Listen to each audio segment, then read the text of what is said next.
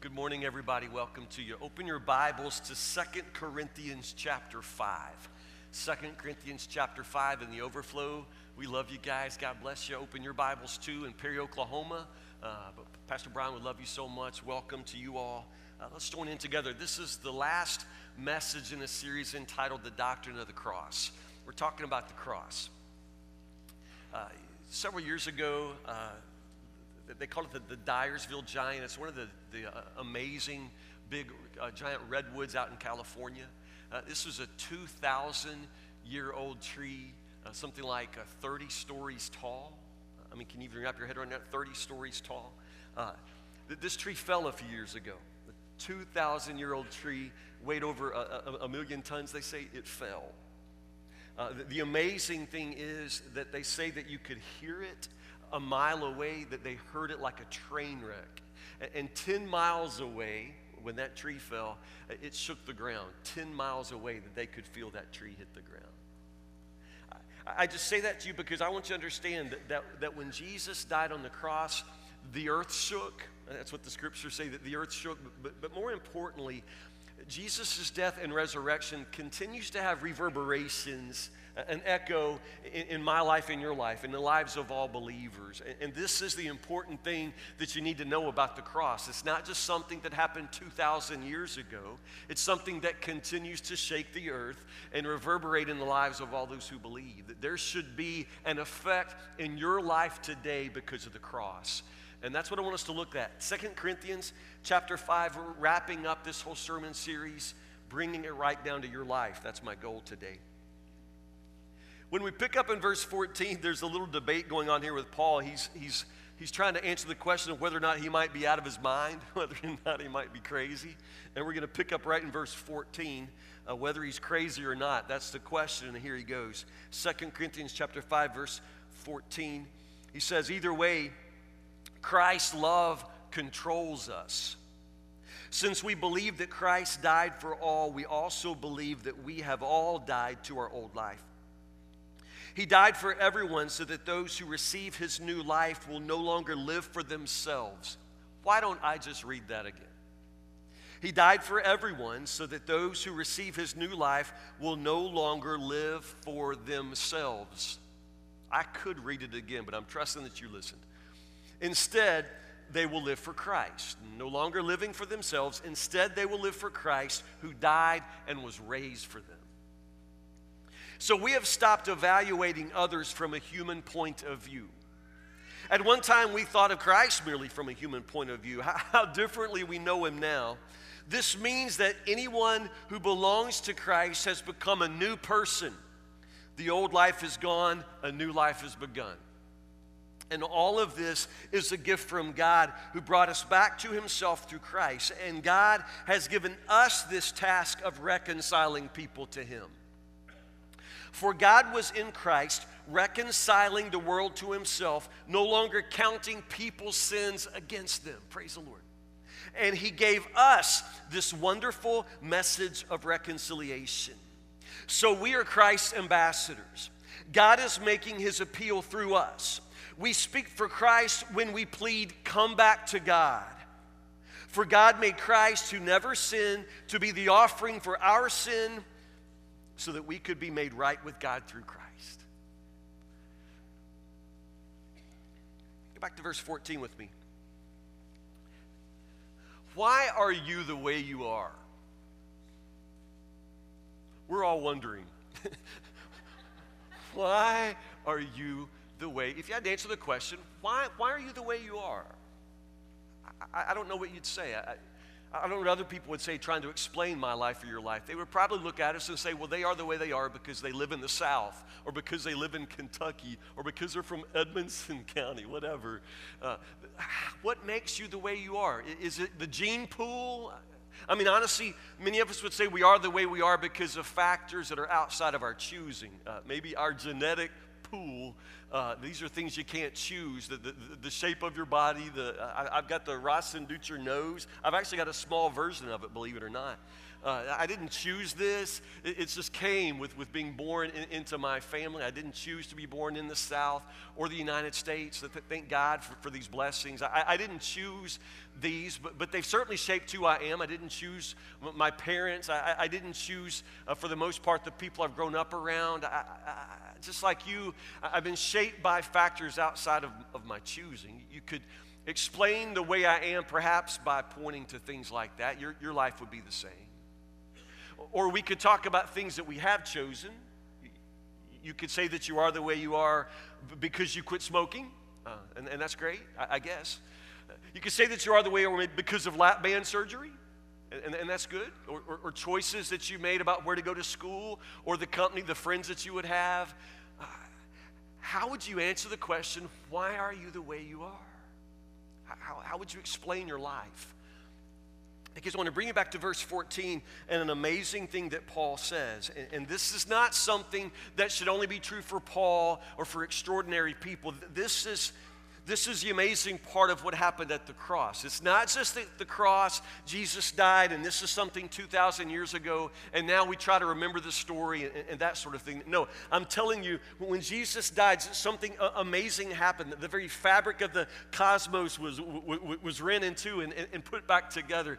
God did something amazing that continues to have an effect, and not just a small effect what Christ has done for me on the cross has absolutely changed my life. And as Paul would say, it's changed my life to the point that if you really want to understand me now, you have to understand the cross.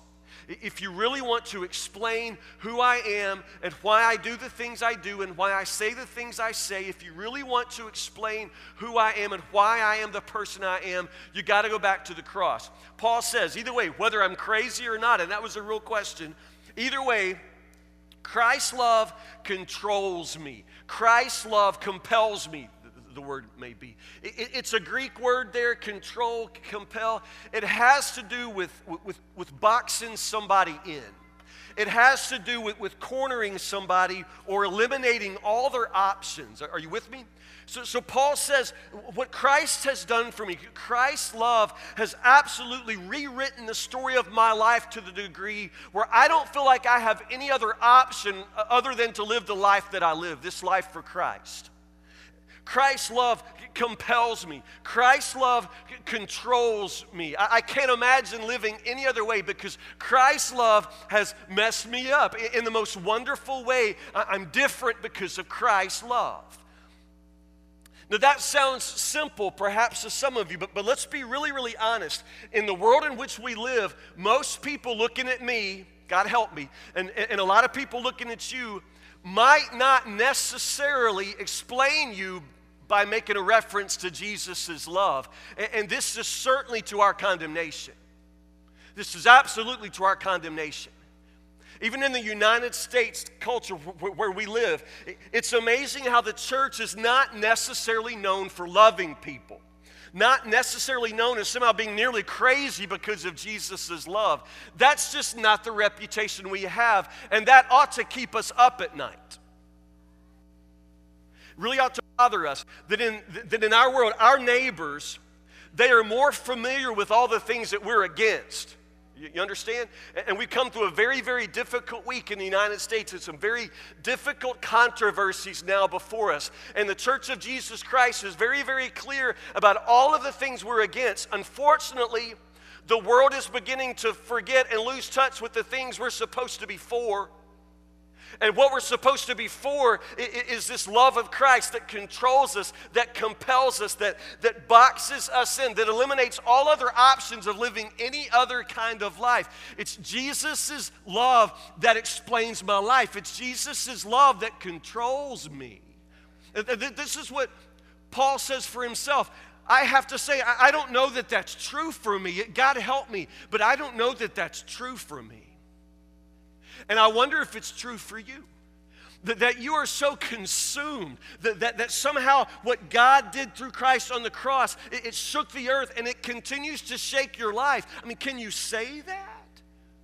Would the people around you know that whatever else can be said for you, you are a man, you are a woman who just loves Jesus, and Jesus' love just flows through you? Would they explain you that way? Would they know that you make the choices you make at work because you're just crazy in love with Jesus? Would they know that about you? When they watch you and your spouse uh, interact with each other out in public, would they recognize that this is a couple that loves each other because their love comes from Jesus? I, I mean, Paul says Jesus' love compels me, it, it controls me.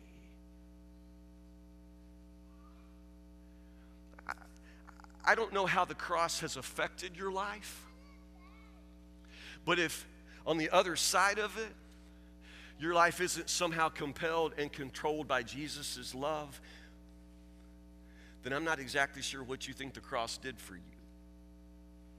God demonstrates his love for us, and that while we're yet sinners, Christ died for us. if the cross is a demonstration of love, then when you take up your cross and follow Jesus, your life becomes a demonstration of love.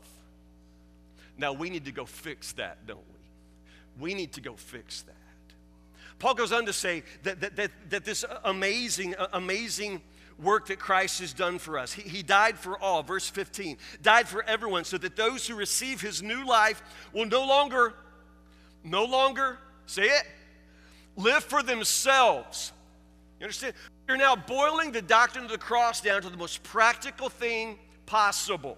And the most practical effect is that because of Jesus, because of his death for you, and because of your acceptance of his gift of salvation, the, the primary difference now practically is that you're no longer going to live for yourself. Your life is not about you. Nothing is about you anymore. You understand? You're not living for yourself. You're not trying to make choices based on what it's going to do for you. That old way of thinking is gone. It's Christ's love that compels you now, remember? And so now we no longer live for ourselves. Instead, we live for Christ who died and was raised for us. No longer living for yourself. Oh, oh my goodness. If this church, if this pastor, let's start with me, if I could just simply turn that corner where nothing I do would be about me if I could absolutely turn that corner where nothing I do is for myself, then, then I'm beginning then, beginning to live the life that Christ has for me, the life that Christ died to bring me. And if this church, if we could just get to the point where we no longer think about ourselves first, but instead we think of Christ. If we could get to that point, then we would finally be at the point where Christ could do something with Woodburn Baptist Church. It's got to stop being about us. And now let's take it right to your pew. You've got to get to the point, you've got to get to the point where you no longer think about yourself first, where you no longer make decisions based on how is this going to be good for me. You have to get over yourself. And this is exactly what Paul says. Jesus died to bring us this new life. And one of the first real effects as the cross shakes our life, as the cross reverberates through my life, one of the first things that's shaken away is my selfishness. I'm just no longer thinking about myself. I'm no longer making decisions based on what's it going to do for me. No longer live for ourselves. Instead, we live for Christ who died and was raised for us. Here we're going to four effects. Four effects of this. Why don't you write these down? Four effects. Four things that the cross has done. Four ways that it makes my life different. Start in verse 16. First one so we have stopped evaluating others from a human point of view. Effect number one what the cross has done for me as a Christian, I can never look at people the same way. I can never see people like I used to see people. Verse 16, we have stopped evaluating others from a human point of view, a worldly point of view. Let's just talk about this What's the worldly point of view? How do most people look at other people? Can, can, can you tell me? About money? It's about money, absolutely. We size people up, and, and many of us, we can't help it. We just automatically kind of figure out about how much money they would have, and we tend to be attracted to people who have more of it. It's kind of a worldly human point of view. What else? How do we look at people? Yeah, physically. We look at bodies Oh my goodness, get an eyeful in this house today. We look at, at bodies. You understand? It, it, it, is a, it is a horrible effect of our culture. We are drowning in pornography, let's be honest. Our culture is drowning in pornography. And so often now, some of us are, are, are trained, our, our minds, our eyes are trained. We see people as bodies. We often see people lustfully as, as objects of our own sexual perversion. We look at people as bodies. We see physical bodies. That, that's a worldly point of view. What else? What do we look on? Remember the old story when Samuel was going to, to, to find Israel's king? And he went to Jesse, and Jesse had all of those sons and started parading the sons out. and, and it seems like all of Jesse's sons were really, really handsome, really tall, really rugged, really athletic, really strong. And every time a new one would come out, what would Samuel say? Not that one. Not that one. Certainly that one, but, but no, not that one. Yeah. What was the word from the Lord that day? Do you remember? People look on the outward appearance, but God looks on the heart. People look on the outward appearance, but God looks on the heart. We no longer look at people. We no longer see people from a worldly point of view. We're not looking at outward appearances. Now, again, put some things together with, with me now. We've been talking about the cross now for weeks. Remember how we said that at the cross we understand that God is a God who hides power in weakness. Remember when we said that? Don't make me preach that whole sermon again. God is a God who hides power and weakness. Last week we talked about how God is a God who takes this treasure, the glory of God, the light of Christ. He takes this great treasure and puts it where? Jars of clay. Yeah, a, a clay jar. So God is this God who hides glory, who hides beauty. And since we know that this is the way God is, then we, we learn how to understand and see the world now. We can see things God's way. So that means we don't look at outer appearances. We know that God is a God who can put a treasure inside a jar of clay. So it doesn't do you any good to judge people by outward appearance. You can't look a frog in the eye and see how far he'll jump. You understand? We don't look at people that way. We don't judge people based on how they look on the outside. We're not concerned with money because that's an outward thing. It makes no difference. We have no idea what treasure is inside a person. It has nothing to do with what's in their wallet.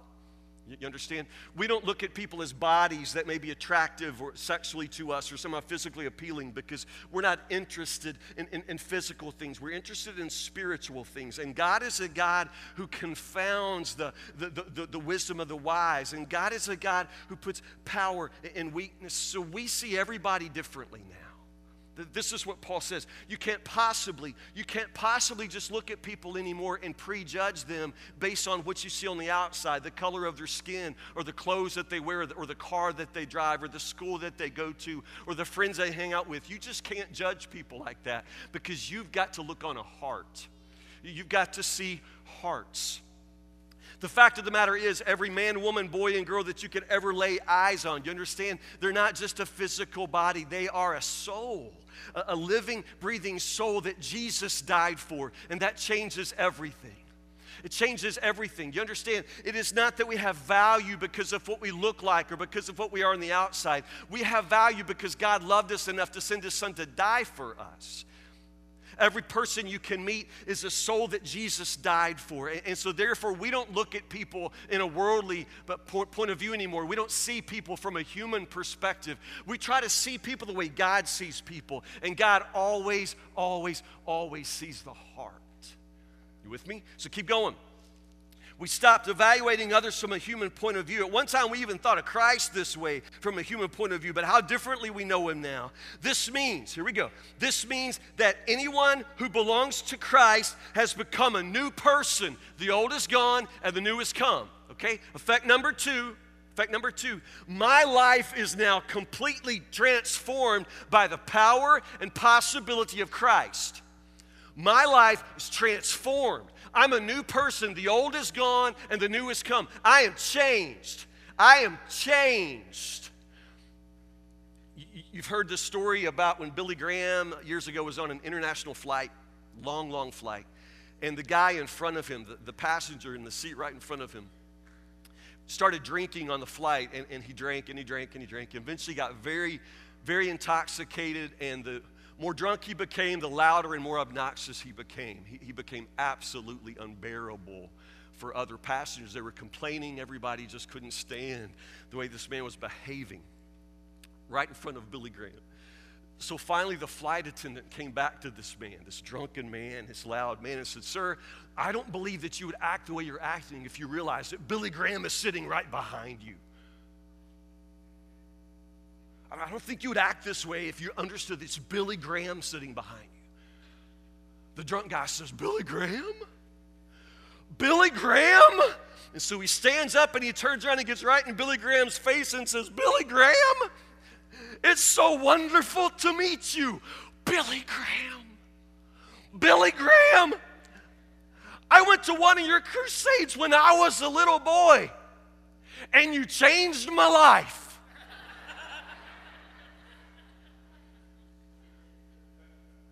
oh, really?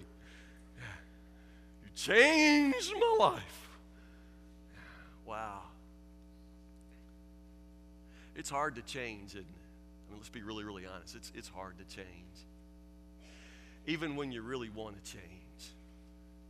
Some of you sitting in this house, man, you, you have wanted to change for a long, long time. It, it's hard to change. And the hard thing about it is that the devil will attack you in this place. This is where the enemy will come after you. The enemy doesn't have a lot of power over you in your life other than what you give him. And so the best way for him to get you to give him power is to lie to you. And so he lies, and he doesn't really need a lot of lies. The few that he has seem to work every time. And, and one of the devil's number one lies for me and for you is he'll just whisper in your ear, You'll never change. You'll never change. He, just wants you to believe that you can't change. He wants you to believe that there's no way that Christ could do something with you, that you'll always be the way you are, that you can never, ever break loose of your addictions. You'll never, ever change your habits. You're stuck. It may work for other people, it won't work for you. You'll never change. You must never believe this lie. You must never, ever believe the lie that you'll never change. This is what Paul says. This is the way the cross continues to reverberate in our lives because at the cross we see this demonstration of God's unlimited power. God is the God, remember, who can bring life out of death. If, if He can bring life out of a dead body, then I promise you He can bring to life everything that's dead in you. You can change. You're going to change. And the scripture goes so far to say that everyone who is in Christ, they are a new creation that you are a new person. Everything old is passed away. Everything old is passed away, and everything new now is come. You are a different person. You've got to understand that you are not who you used to be. You're not that person. And you must no longer continue to walk as that person. And you must have the mind of Christ so that you stop thinking like that person. Everyone who is in Christ is, is a new person. You can change. Christ will change you. Now, I'm not saying that you've got it in you to change. I'm not saying that. That's not the message of the cross. If you had it in you, Christ wouldn't have had to come and die for you. You couldn't do it. You do not have the power. If you could change yourself, you would have already changed yourself. If you could change by just turning over a, a, new leaf, understand you would have already turned over a new leaf. You can't do it. You just can't do it. But Christ can do it for you, and Christ can do it through you. And this is the message of the cross. Everyone, everyone who is in Christ is a new person that means there's possibility for me now. I'm no longer limited to just the accidents of my birth. I'm no longer limited somehow to what I can do in my own strength. I now have the power of God flowing through me. I, I have the earth shaking effects of the cross continuing to reverberate through, through my life. I have unlimited possibility. If God wants it for me, then there's nothing that's going to keep me from experiencing and walking into it. You understand? It's possibility. I, am not in my life stuck anymore. I am no longer a slave to my habits or slave to my thoughts or somehow always following the crowd. In Christ, I'm a new person, a, a, a brand new person. Do you understand? It's the devil who tells you you'll never change. It's the devil who tells you that. It's the devil who tells you that you're addicted somehow and that you'll never, ever change the power of, of the addictions in your life. That's the devil's voice. You say, I'm addicted, but Jesus still tells you that he sets the captives free. This is going to work for you too. You just got to let him do his work in you. You, you, get stuck in your marriage, and it's the devil's lie that says you two will never change. That woman will never change. That man will never change. You will never be happy again. You, your happiness is with somebody else. You just need to leave. You just need to forget her. This is the devil's lie that somehow your marriage can never change. It can never get any better. Do you not understand that in Christ, we're talking about two new people? This is not the husband that, that, that you used to have. This is not the woman that you used to know. You are new people in Christ. That means there's unlimited possibility and unlimited power now for your marriage. For your marriage. Some of you get into financial messes and, and, you somehow think you can never ever make it financially. You'll never figure this out. You'll never be a good steward. You'll never somehow dig your way out of this hole that you're in. But you understand, in Christ, there's unlimited possibility and power. You can never fall for the lie that you can't change. As a matter of fact, to stand in the shadow of the cross, to stand in the shadow of the cross and to say, I'll never change. To, to say that, to believe that, is the greatest kind of blasphemy that, that I can imagine. It is absolutely an insult to God who says that in Christ you're a new person. For you to believe the lie that you can never change is an insult to Christ. If anyone is in Christ, there's a new creation. Everything old is gone, everything new is come. Unlimited possibility, unlimited power. Keep going. Number three, all of this is a gift from God who brought us back to himself through Christ. I love this. Listen. And God has given us this task of, say the word, reconciling.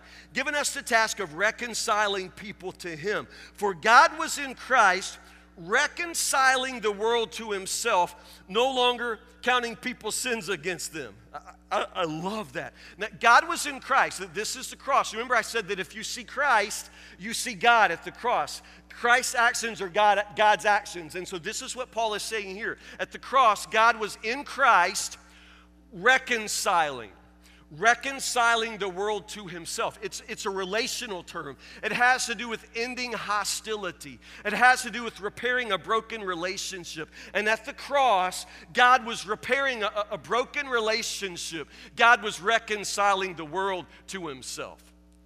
Now, when I say reconcile, you're thinking about when you were growing up and you and your sister would get in a fight, and your mama would come in and she'd jerk you by the neck and jerk her up by the neck and sit you down, and then she'd say, What? All right, you two, kiss and make up. Yeah. Did you have to kiss your sister? Yeah, it'll make you never fight with her again. kiss and make up. Yeah.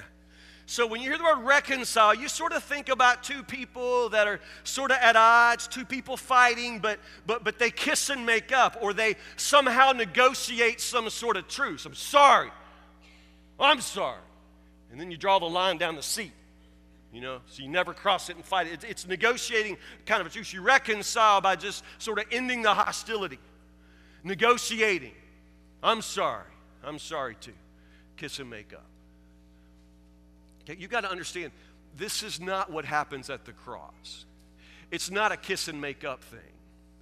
Because in our relationship with God, it, it was certainly broken. It, it was absolutely broken, but but God was the fully faithful partner here. God had broken nothing from his side. He owes us no apology. You understand? it's not reconciliation in the sense that we come together and, negotiate new terms of relationship. There's no negotiating to do. He's a holy God. We were sinners. We had turned our backs on Him. We have no negotiating to do. There's absolutely nothing from our side that can be done. So God was in Christ reconciling the world to himself. Now, how does he does this? It's completely one-sided. You with me? Completely one-sided. But God does it by doing an amazing thing. Notice what it says. This is so thrilling. God was in Christ reconciling the world to himself, no longer counting people's sins against them no longer counting people's sins against them. We were sinners, And in Christ, because of what Christ does at the cross, remember perfect love, perfect justice, he who knew no sin becomes sin itself so that we can become the righteousness of God. God does this on himself and makes it possible for us to have a relationship with him. But the result of this is no longer counts our sins against us. Now that's amazing. The fact that you're not amazed makes me wonder if you've not forgotten what a sinner you are. It's no longer counted uh, against us. You ever play basketball as a kid on one of those kids' teams? When I played, I was always awful, and I was always on an awful team, and it was probably all my fault, I confess. I, I was the, the weak link. Always got beat, always got skunked, and it was horrible. It's just depressing to look up at the scoreboard. You ever been skunked like that? You ever just looked up and it's like 87 to 3 or, or something, and you're saying, ah, how long will this game last? And everything that you shoot is just a turkey. You're just throwing dead turkeys up, and, and it's just horrible. And every time you shoot, it's, it's nothing. And this game continues. The score continues to scream, scream that, that, that you've lost, that you're beaten, that you're skunked, that you're destroyed. That was my day. You been to a kids' basketball game like that lately? You know what they do when one team's getting skunked so you don't hurt anybody's feelings? They turn the scoreboard off. I so would have loved to have done that when I was a kid. turn the scoreboard off. That means that you keep throwing up the dead turkeys, but it no longer counts against you. God was in Christ, reconciling the world to himself, no longer counting our sins against us. That's unbelievable. And it's not just that he turns off the scoreboard. This is the amazing, this is the crazy part. It's not just that he turned off the scoreboard, it's that at the cross, he declares us the winners. At the cross, it, it, it, it's, he declares us the winners. it's, it's, it's not even that we're skunked anymore. He, he gives us his victory. We are declared winners here, and it's the most amazing and impossible thing. But this is the only way that we could be reconciled to God. We couldn't forgive ourselves, we couldn't transform ourselves. Everything we do is just pitching up another dead turkey. You understand? But, but God in Christ reconciles us to himself. He repairs that relationship. So now, that the amazing thing is now God's message to the entire world is simply come back to me. Come back to God. That's what Paul says. That's God's message now. But the amazing thing is it's our message. God was in Christ, reconciling the world to himself, no longer counting people's sins against him and he gave us this wonderful message of reconciliation. He gave us this wonderful message of reconciliation. So we are Christ's ambassadors. It's a government term. What's an ambassador? It's like a representative. If, I were the United States ambassador to, uh, to Turkey, then I would go live in Turkey and in Turkey, I would have an American flag flying outside of my office. And in that country, I would be representing my president. I would be representing my country. I would be a representative of, of, of my home, my land, in a foreign place.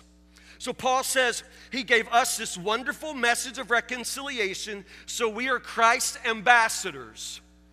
And God is making his appeal through us. We speak for Christ when we plead Come back to God. Come back to God.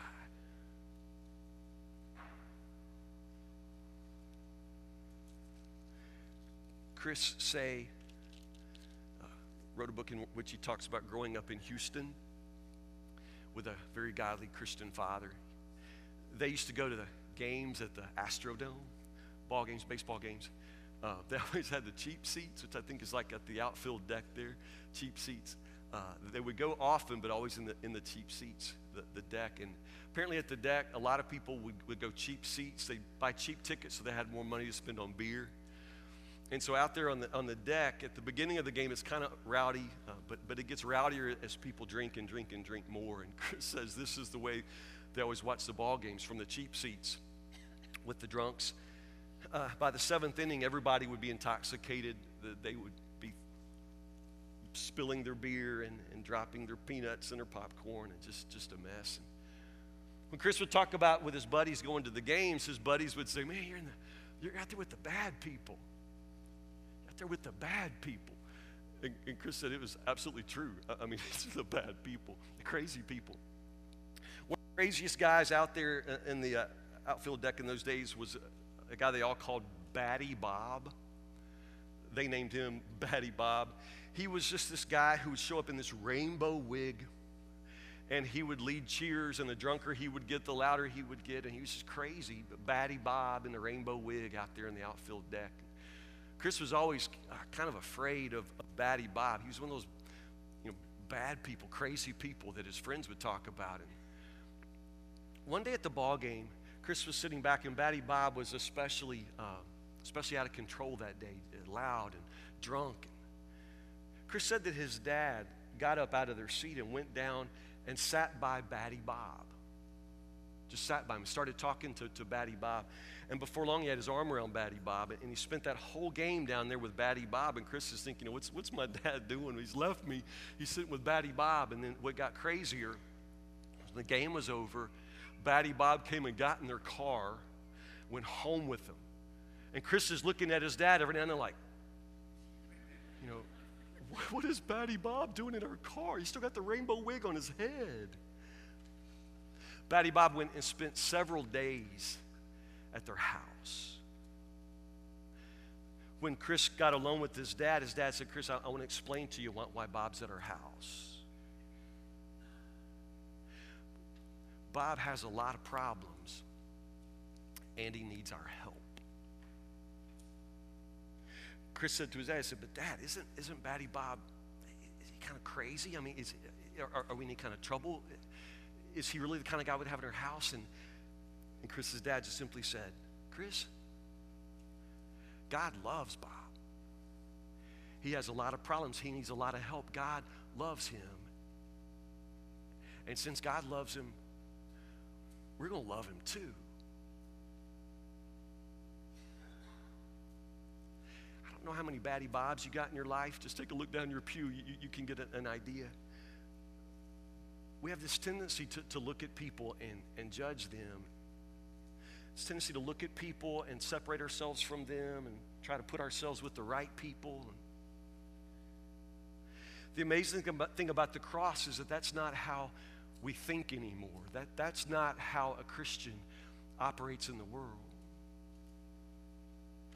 It's not just that we don't see them like everybody else sees them. We don't just see crazy people or, or bad people or drunk people. We, we see souls for whom Christ died. That makes them of infinite worth. And because they are worth that much to God, they should be worth that much to us. So that means my whole life now is different. This is what the cross does. It it gives my life this purpose now where everything I'm about is, is really about representing Christ, the, the living Christ who died for the sake of the world. I live for him now. And if, as I said, at, at the cross, God places himself there in a place where all of creation can see him. And, and, if truly what God does at the cross is just simply call out to the world, come to me, come back to me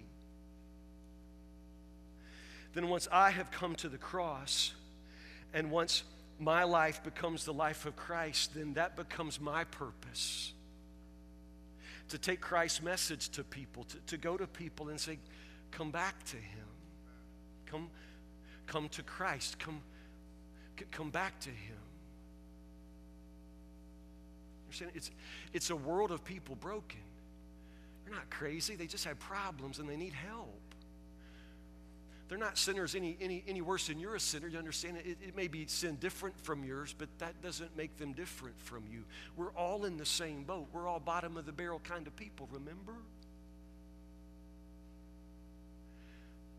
The, the truth is, you got the message that Jesus loves you, and you, and you got the message that that you could be a different kind of person and you've experienced this transforming power that comes from the cross. You've had this treasure placed in this jar of clay. I mean, you're a different person because of what Christ has done for you. Don't forget that. Don't forget that. It's because of what Christ has done for you. You got the message that, that, that you could come back to God and, and, and, be a different person. You, you, you got that message. And And the world is full of people who need somebody to tell them. They need somebody to tell them that they can change. They need somebody to tell them that God is no longer counting their sins against them. They need somebody to tell them that they can come back to God. And that somebody is you.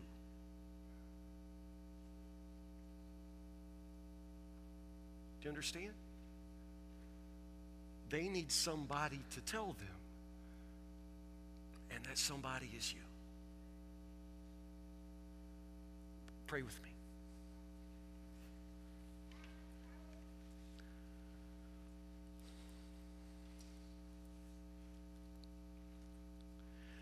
All those people in the world, Lord, all those people in Woodburn and Bowling Green and Franklin and Russellville, Lord, all those people in Oklahoma and all those people, Lord, everywhere.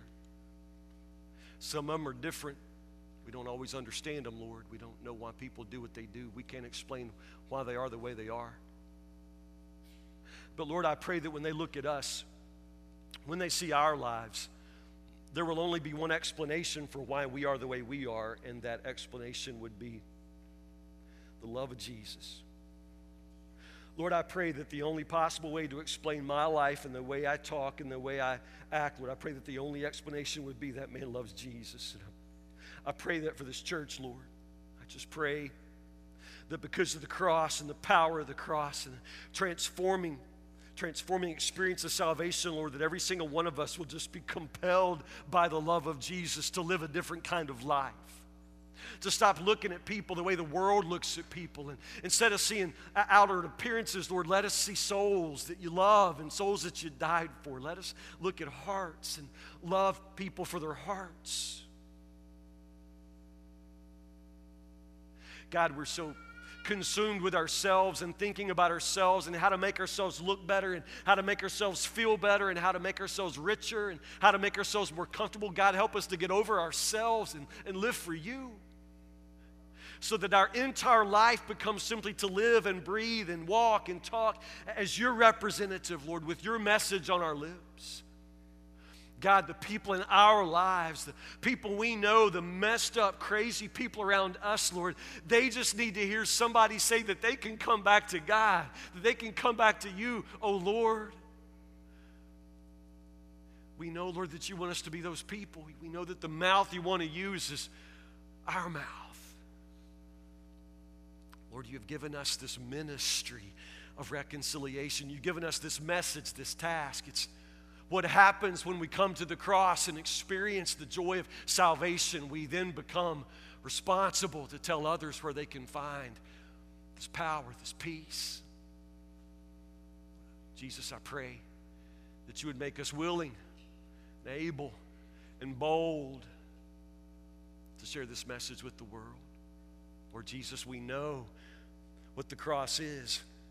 And we know what the cross has done for us, and we know how it continues to shake the world. Lord Jesus, I pray that it will shake our mouths loose that we might speak. Pray that the echo in our lives will be so strong that other people will come to us, that they might hear about the mighty love of Jesus, in whose name we pray.